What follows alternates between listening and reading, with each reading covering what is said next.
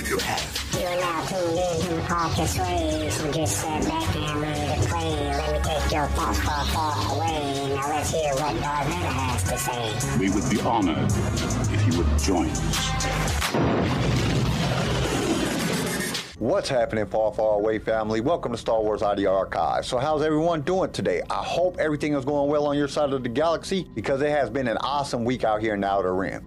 I got a lot of things accomplished that I have been putting off doing. Don't think that these quotes don't inspire me as well, because they do. But that has nothing to do with today's show. So let's start with a rumor that is floating around the galaxy. And this one is a big one, but I feel like this one may be true.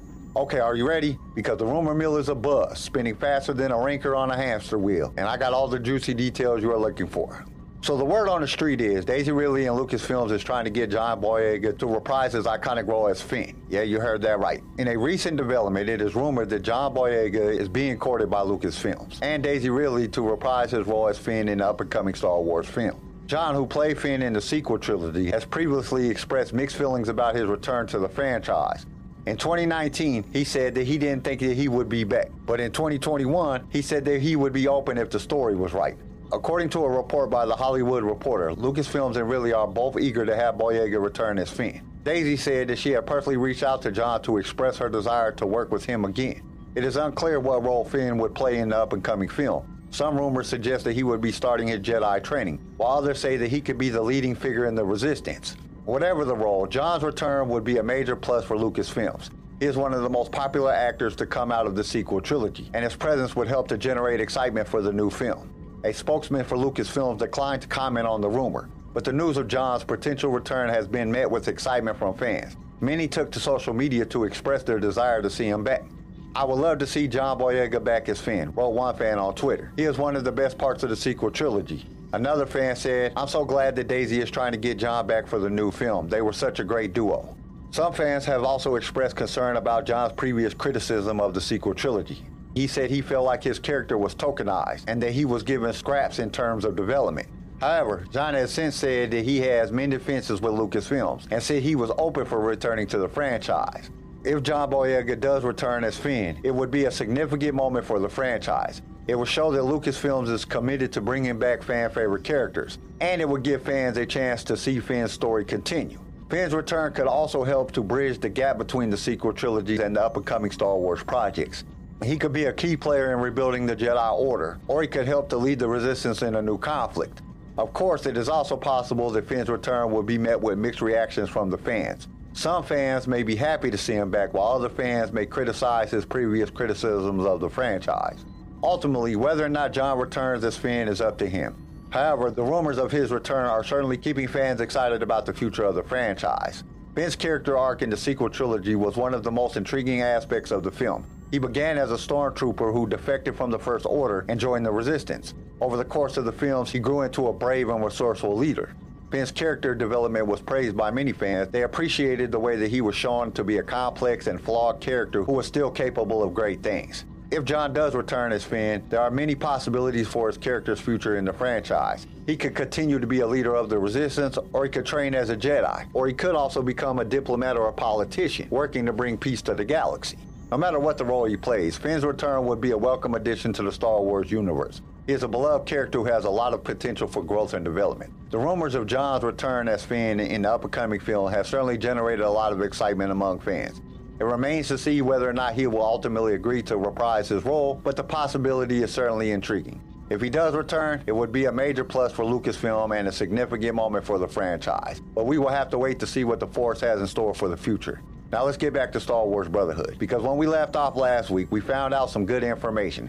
First, Mill is now leaving the Jedi Order. She was paired up with a new master, a suggestion from Master Yoda, someone that could help cultivate her abilities the abilities that have already been enhanced by her new training because now she was able to see in the Anakin soul, see the dragon in the heart of the sun, which, if you ask me, is an amazing force ability. So let's jump back into the story and find out what happens next.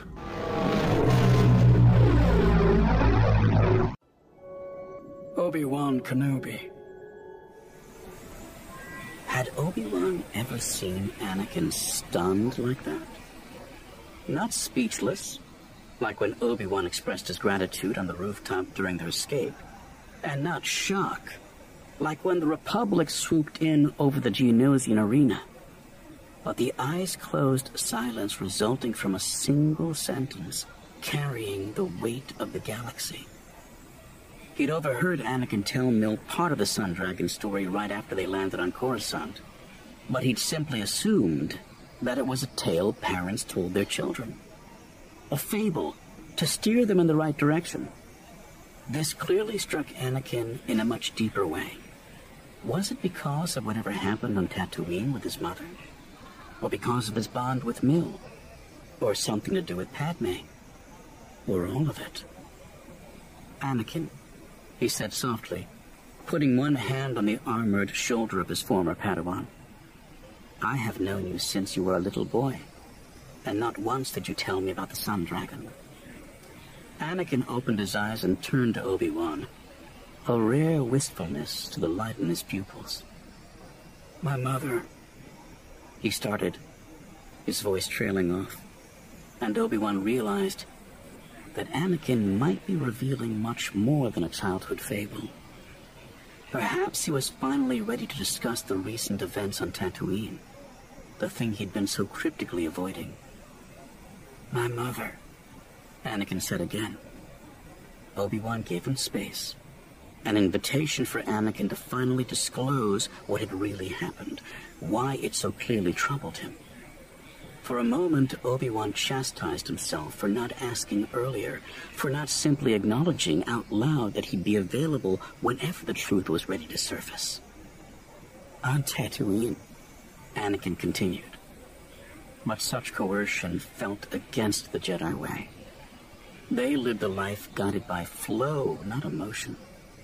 Anakin still had to master that fact.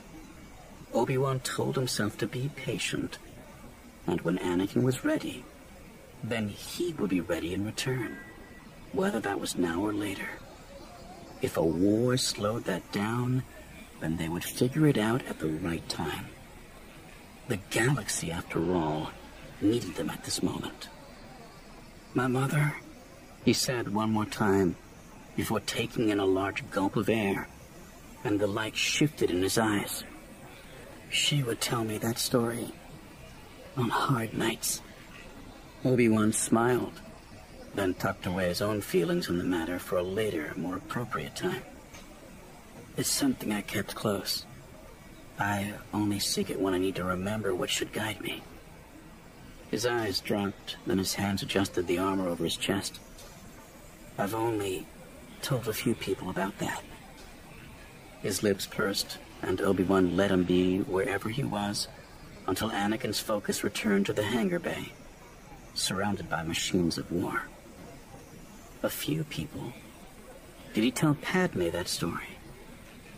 Anakin glanced up, then reached down to the supply crate at their feet for a white armored sleeve before handing it to Obi-Wan. Maybe I'll tell you the full story soon. Over lunch, he said, his mood resetting. It's been a while since I've been to Dex's. This tale clearly meant something to Anakin beyond the usual importance of a child's favorite parable. And if he told Padme about it, if he'd let her behind his defenses, then perhaps she also knew much more, and... Obi-Wan stopped himself there, letting the thought pass, along with the urge to either confront Anakin about his infatuations or tell the Jedi Council his concerns. Instead, he asked himself a simple question, one that crystallized the truth of Anakin's past, present, and future. Did he believe that Anakin would make the right choice when called upon?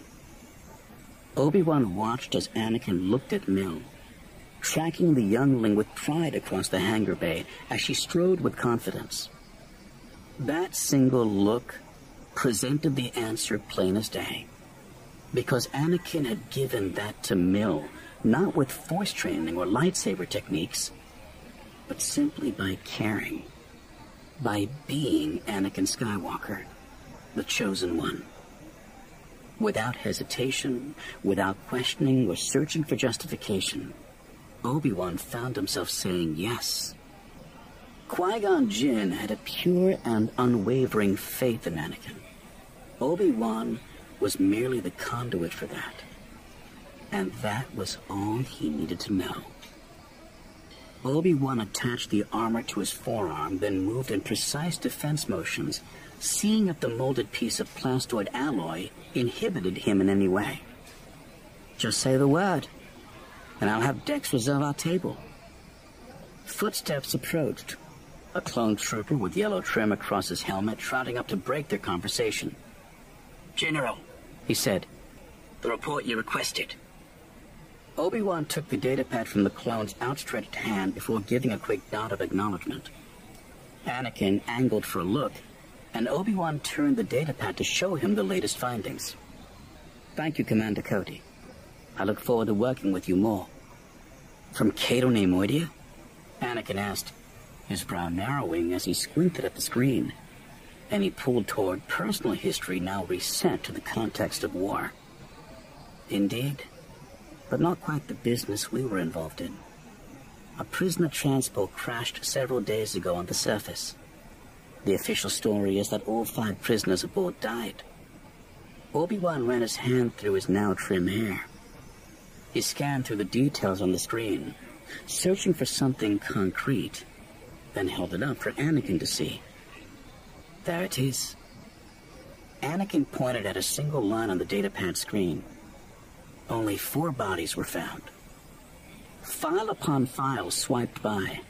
A comprehensive list of prisoner histories, transport schematics, crash site investigations, and other key details put together by Republic intelligence. And one unidentified prisoner is simply presumed dead. Obi-Wan locked eyes with Anakin. A galaxy of possibilities now between them. Shall we go to Dex's now? He does cook well, but I really go more for the conversation. Anakin sent his armor pieces back into the supply crate, then gestured at the exit. It's like you said. Whenever it's us, things get complicated. Which was true. But recent weeks had also shown the other side of that. As long as they were together, complications were no challenge. Not for Kenobi and Skywalker. Though they strode forward together with purpose, Obi-Wan caught Anakin looking back over his shoulder. He tracked his gaze across the bay to Master Nema's ship as it elevated off the floor, taking Mill Alibeth to her destiny, while the two of them walked off toward their own. Ruug had pledged her life to the Neimoidian people.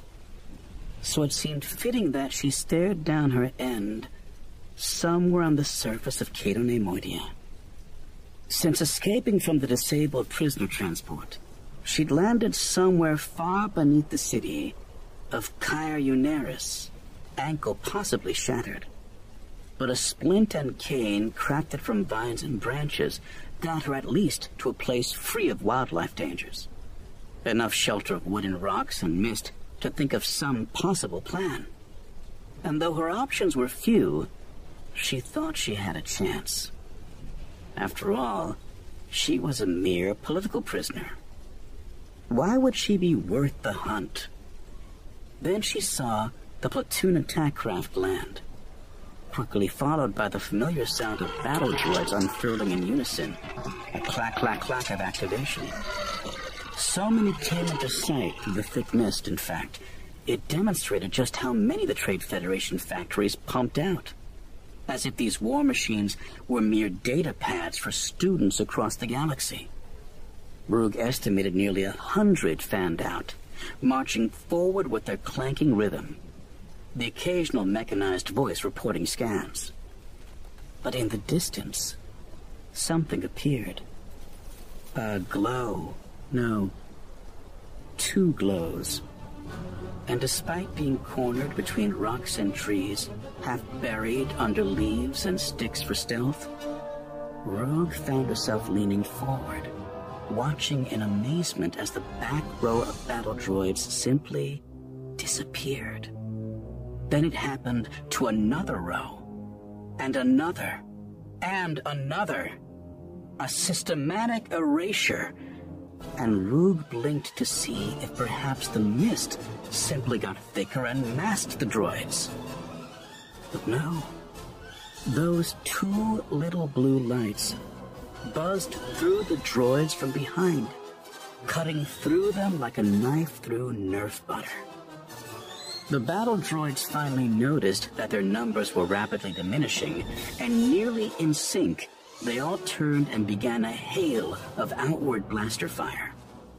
And the red blaster bolts spiraled off in every direction, the blue glows deflecting them as easily as rain bouncing off a speeder's windshield. The blue beams moved in complete harmony, two ends of an infinite tether. One a blunt instrument attacking with frightening speed and power, and the other a graceful dance of precise violence. Where one moved, the other complemented. Where one attacked, the other defended. Where one swept, the other struck. They charged through the battalion, brilliant laser swords in a controlled hurricane that whipped apart row upon row of battle droids until the last one fell with a mechanized groan. They moved forward in determined silence toward Ruug. Her hand gripped beneath her, dirt and shed Corgi fur between her fingers, and eyes blinking through the thick Cato air pulse quickening as she saw her future in front of her. Through the mist, two silhouettes emerged, the glow of their blades giving off enough light to eliminate any doubt of who approached, of who could pull off something as impossible as this rescue. There stood Obi-Wan Kenobi and Anakin Skywalker, brothers in arms of the Jedi Order. And together, they were unstoppable.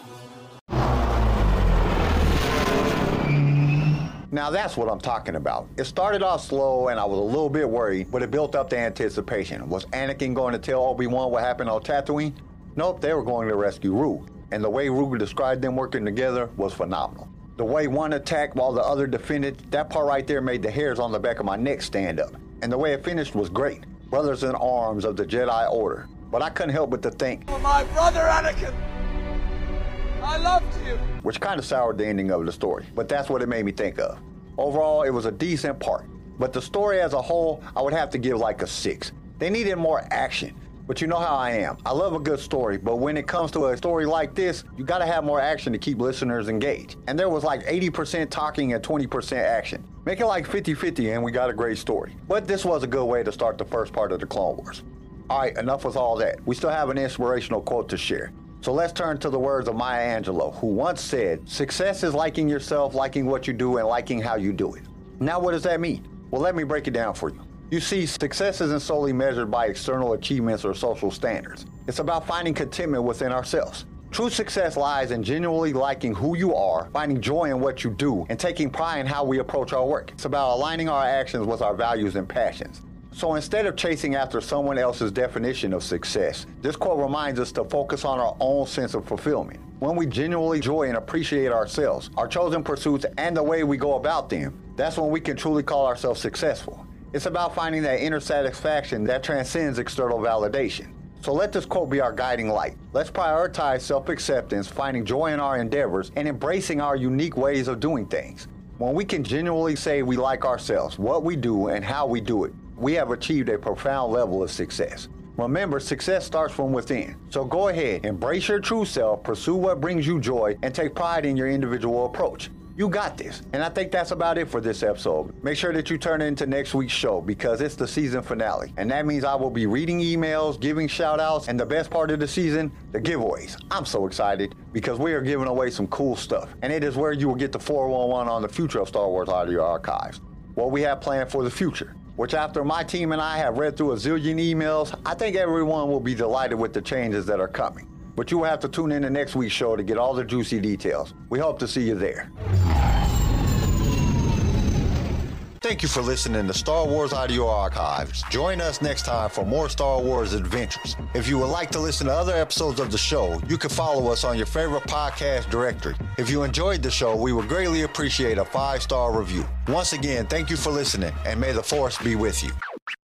Sway was created by Keen Eye Shed and is a production of Pick Film Media and was distributed by Swaycast Networks. This show was produced by Quentin McDaniel. Star Wars Brotherhood was read to you by Jason O'Dagan. Sound design by Theodore Thompson. I am your host, Kyle, and we will see you next time in a galaxy far, far away.